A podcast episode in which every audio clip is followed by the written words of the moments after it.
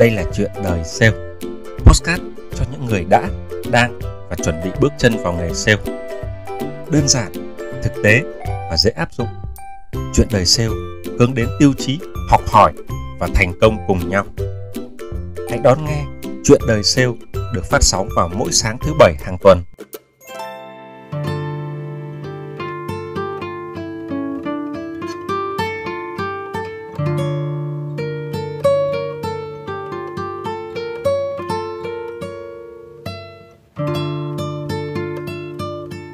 Rồi, xin được mến chào tất cả các bạn thính giả đã quay trở lại với chuyện đời sale.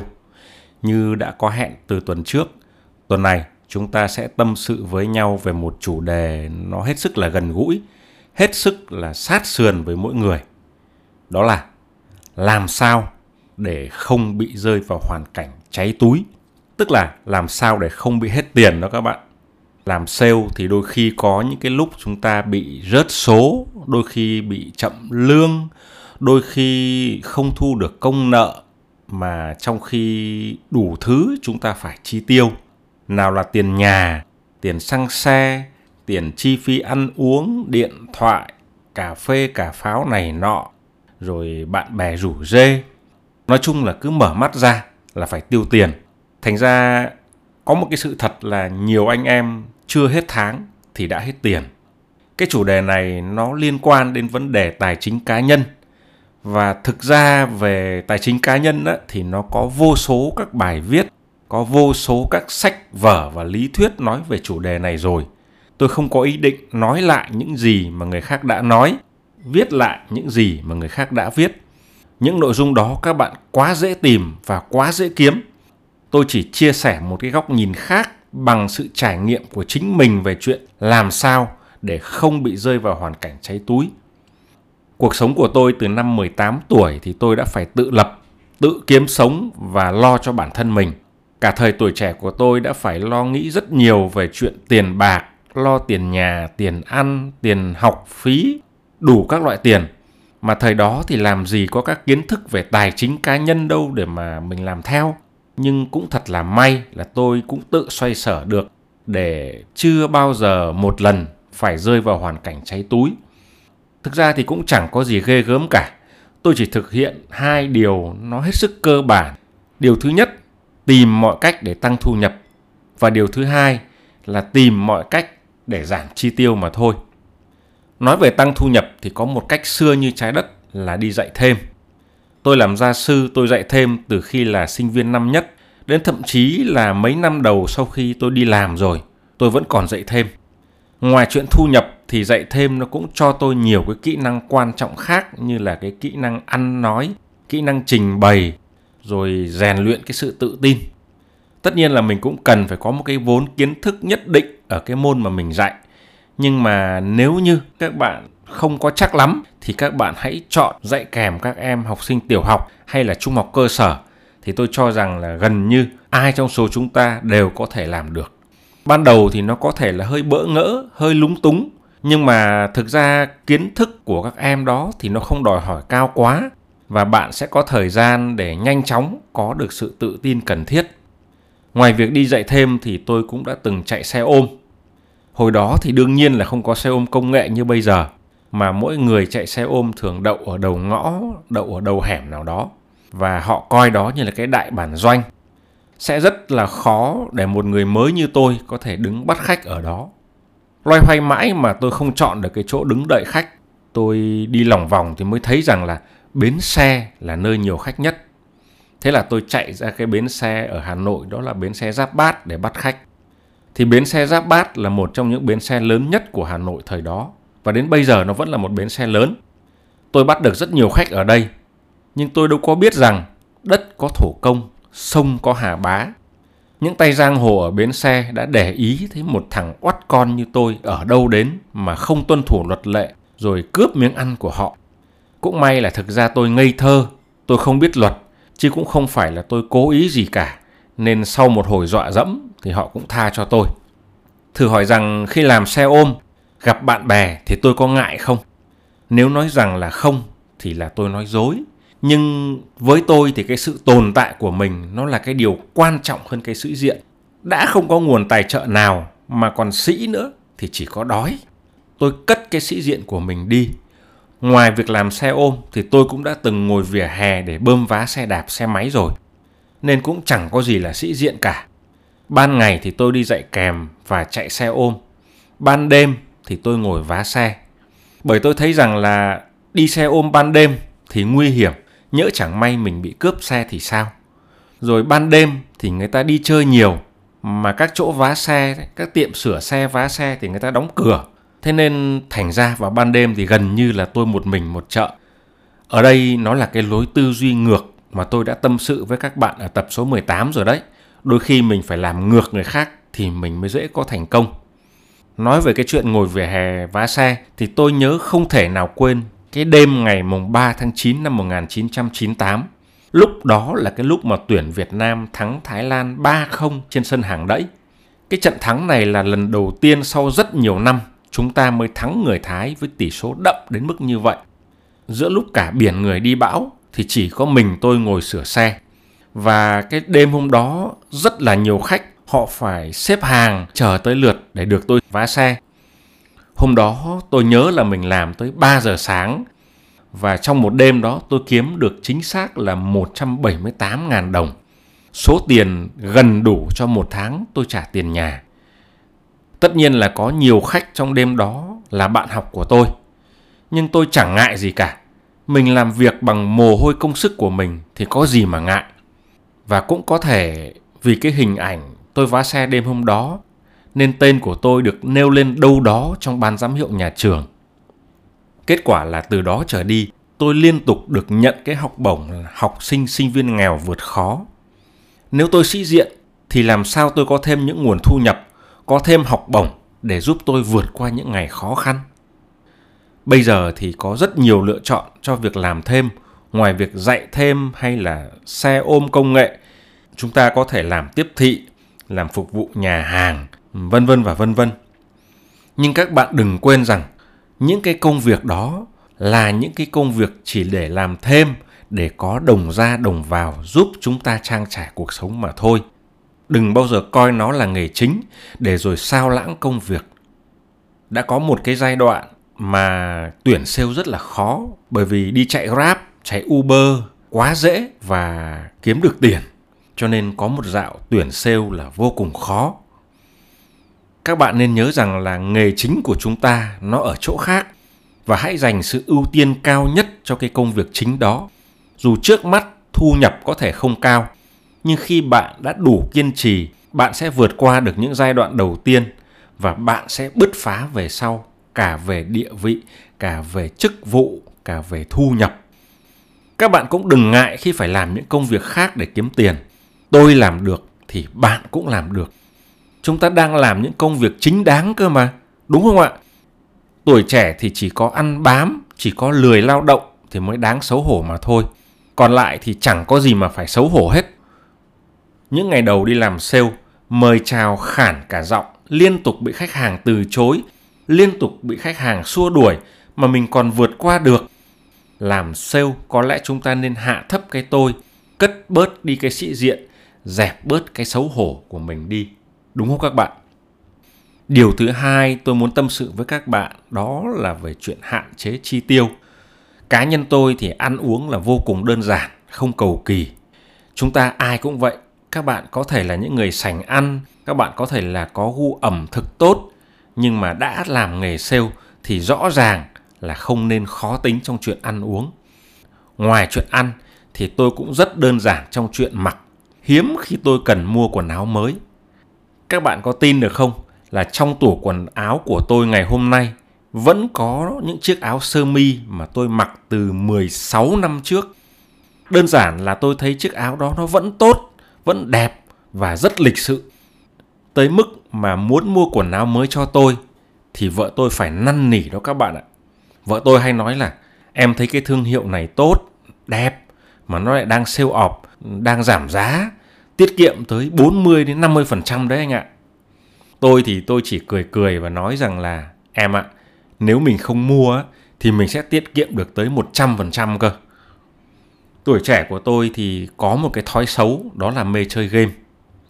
chơi offline mãi thì cũng chán phải ra tiệm internet để chơi online thì nó mới phê mà ra tiệm thì tất nhiên là phải tốn tiền thành ra phê thì có phê nhưng mỗi lần trả tiền thì tôi cứ thấy tiếc tiếc sao đó thế là tôi mới nghĩ ra một cái cách để thử thách bản thân mình tôi đặt ra target rằng nếu như trong một tuần tôi kiếm được nhiều hơn một số tiền cụ thể hoặc nếu như tôi hoàn thành một công việc quan trọng nào đó thì tôi có thể tự thưởng cho mình một buổi chơi game đã đời ở ngoài tiệm.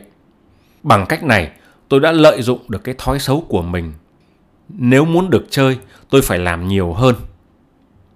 Ngoài chuyện chơi game thì tôi cũng không cho phép mình đi lang thang, không cho phép mình đi la cà. Một phần là bởi vì tôi cũng không có nhiều thời gian rảnh cho lắm. Phần khác là bởi vì tôi thấy chúng ta hay tiêu tiền vô bổ trong những lúc lang thang hay la cà như vậy. Ăn uống, cà phê, dạo chợ đêm, coi phim, vân vân và vân vân là những cái khoản chi không tên khiến cho chúng ta hay phải thốt lên vào cuối tháng. Mình có tiêu gì đâu mà hết tiền nhỉ?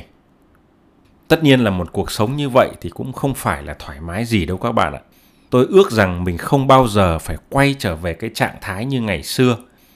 Nhưng nếu như giả sử rằng một mai vật đổi sao rời, tôi không thể có cuộc sống như hiện nay thì sao? cuộc sống thì ai mà biết trước được điều gì đúng không ạ nhưng có một điều chắc chắn rằng tôi sẽ rất nhanh chóng có thể quay trở về cuộc sống tối giản như tôi đã từng sống ngày xưa tôi sẽ không bao giờ than vãn không sĩ diện về mình. Bản năng sống, bản năng phải tồn tại, trong tôi nó mạnh hơn mọi thứ khác. Tôi biết rõ điều đó. Tôi sẽ có thể lại đi dậy thêm, lại đi xe ôm, lại có thể ngồi vá xe, hoặc làm bất kỳ một công việc tay chân nào khác. Không vấn đề gì hết. Miễn rằng mình phải sống, mình phải tồn tại cái đã. Cái tuổi trẻ khó khăn của tôi, hóa ra nó cũng đem lại cho tôi nhiều lợi ích, nhiều giá trị đấy, đúng không các bạn? Đúng ra là tôi phải cảm ơn cái quá khứ của mình để có một tôi như ngày hôm nay tôi lấy một cái ví dụ khác một góc nhìn khác có thể là hơi lạ về chuyện tiền bạc tôi thì thi thoảng vẫn có những góc nhìn rất khác so với số đông Tôi biết là như vậy. Như cái ví dụ như thế này, các bạn đã bao giờ quan sát vòng đời của những người tù nhân chưa? Một tỷ lệ rất lớn người ta phạm tội là vì lý do tiền bạc, vì lý do kinh tế. Do kinh tế thúc ép nên những tù nhân này phải phạm tội để có một số tiền lớn nào đó. Rồi khi chiếm đoạt được cái số tiền lớn đó rồi thì thông thường họ sẽ tiêu xài một cách hoang phí vào chuyện mua sắm, vào chuyện chơi bời nên tiền sẽ hết rất nhanh. Mà những người này không quen với lao động vất vả, họ bị cuốn vào cái vòng xoáy, phạm tội để có tiền. Rồi có tiền thì tiêu xài hoang phí và cuối cùng hết tiền thì lại phạm tội. Cứ luẩn quẩn, quẩn quanh như vậy. Rồi một ngày họ sẽ bị bắt vào trại cải tạo. Họ sẽ phải dành nhiều năm trong đó để quen được với cái nhịp sống đơn giản không có tiền để tiêu pha, phải quen với lao động vất vả chân tay. Cho đến khi cái thói quen đó nó đã trở thành tính cách của con người, thành lối sống thì người ta mới thả họ về lại với cộng đồng. Tất nhiên rằng không ai chúng ta muốn bị bắt, bị giam giữ như vậy.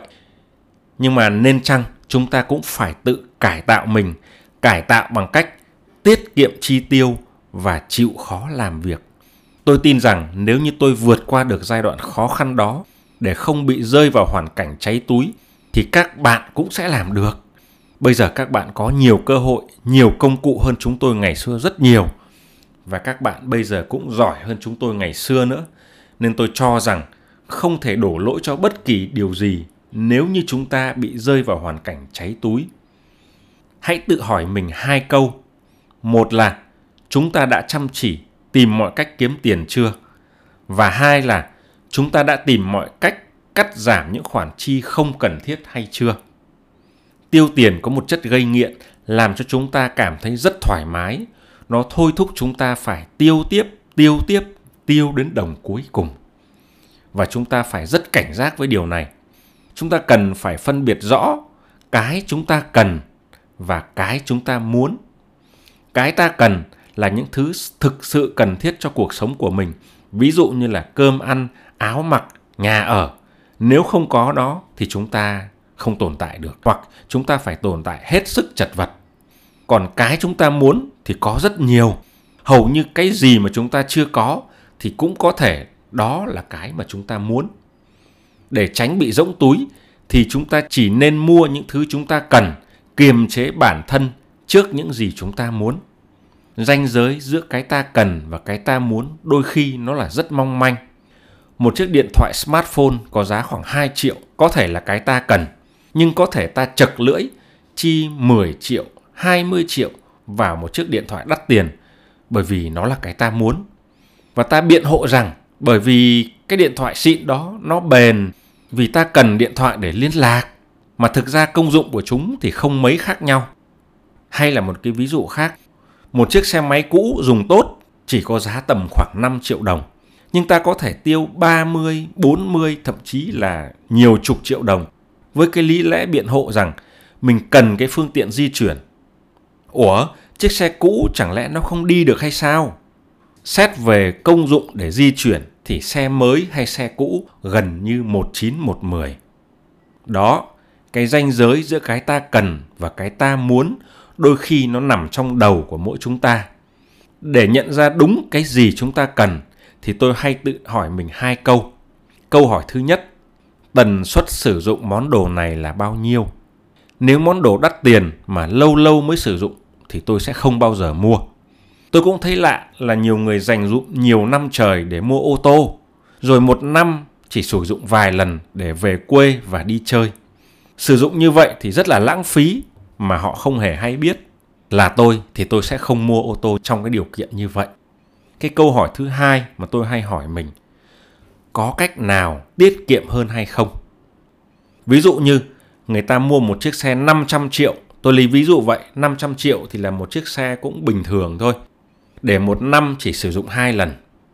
Còn nếu là tôi thì tôi sẽ không làm vậy. Tôi sẽ thuê xe. Hai lần tôi thuê xe như vậy, có thoải mái lắm thì cũng chỉ hết khoảng độ 10 triệu là cùng thôi. Nhưng mà với 500 triệu bỏ ra, nếu như tôi không mua xe, tôi gửi ngân hàng thì tôi cũng bỏ túi mỗi năm là từ 30 cho đến 40 triệu một năm rồi. Nếu như tôi trích ra 10 triệu để thuê xe thì tôi vẫn còn dư rất là nhiều. Chưa kể rằng chiếc xe 500 triệu mà tôi mua sẽ ngày càng hao mòn, ngày càng mất giá. Dù cho tôi có không đi nó ngày nào thì nó vẫn cứ bị mất giá. Đấy là chưa kể là 500 triệu nếu như tôi biết kinh doanh thì nó sẽ đẻ ra cho tôi 700, 800, thậm chí 1 tỷ hoặc nhiều hơn sau một năm. Còn nếu như tôi không biết kinh doanh gì cả thì tôi cũng gửi ngân hàng, tôi vẫn có lãi hơn so với là tôi đi mua. Thực ra có rất nhiều cách để thỏa mãn nhu cầu, không nhất thiết mình phải mua, không nhất thiết mình phải sở hữu cái gì hết. Chúng ta hãy tự hỏi mình, có cách nào khác tiết kiệm hơn hay không? Tôi tin là có đấy. Chỉ có điều là chúng ta đã thực sự suy nghĩ, chúng ta đã thực sự tìm mọi cách hay chưa? Hay là chúng ta chịu đầu hàng trước cái cơn nghiện mua sắm của bản thân mà thôi? Suy nghĩ thì nó đau đầu, mà mua sắm thì nó thoải mái. Thế nên chúng ta hay chọn những cách dễ dàng và thoải mái. Nhưng chúng ta không để ý rằng những cái thói quen như vậy, nó sẽ dễ đẩy chúng ta vào hoàn cảnh cháy túi. Tập hôm nay có vẻ hơi thiên về cá nhân tôi nhiều quá, và có thể nó cũng không dễ nghe với một số bạn. Những điều tôi chia sẻ có thể xa lạ và khó áp dụng với một ai đó thực tâm thì tôi luôn nghĩ rằng mỗi người sẽ tìm ra cái cách của riêng mình. Bạn cũng vậy và tôi cũng vậy. Cách nào cũng được. Cách nào thì cũng nhằm một mục đích duy nhất tăng thu, giảm chi. Và câu chuyện tôi kể, dù có khó nghe thì cũng chỉ có một thông điệp để nói với các bạn rằng, tôi làm được thì các bạn cũng sẽ làm được. Cháy túi là do mình, không phải do bất kỳ điều gì khác các bạn ạ. Do mình hết tất nhiên là chỉ cần chúng ta khỏe mạnh, chúng ta có tư duy đúng đắn về chuyện tiền bạc, thì chúng ta sẽ không bao giờ bị cháy túi tôi tin chắc là như thế và tôi cũng mong các bạn cũng tin và hành động giống như vậy, các bạn nhé chúng ta sẽ tạm chia tay tại đây và sẽ còn gặp lại nhau sáng thứ bảy tuần sau với chủ đề đàm phán không nhất thiết phải win-win. Xin chào các bạn.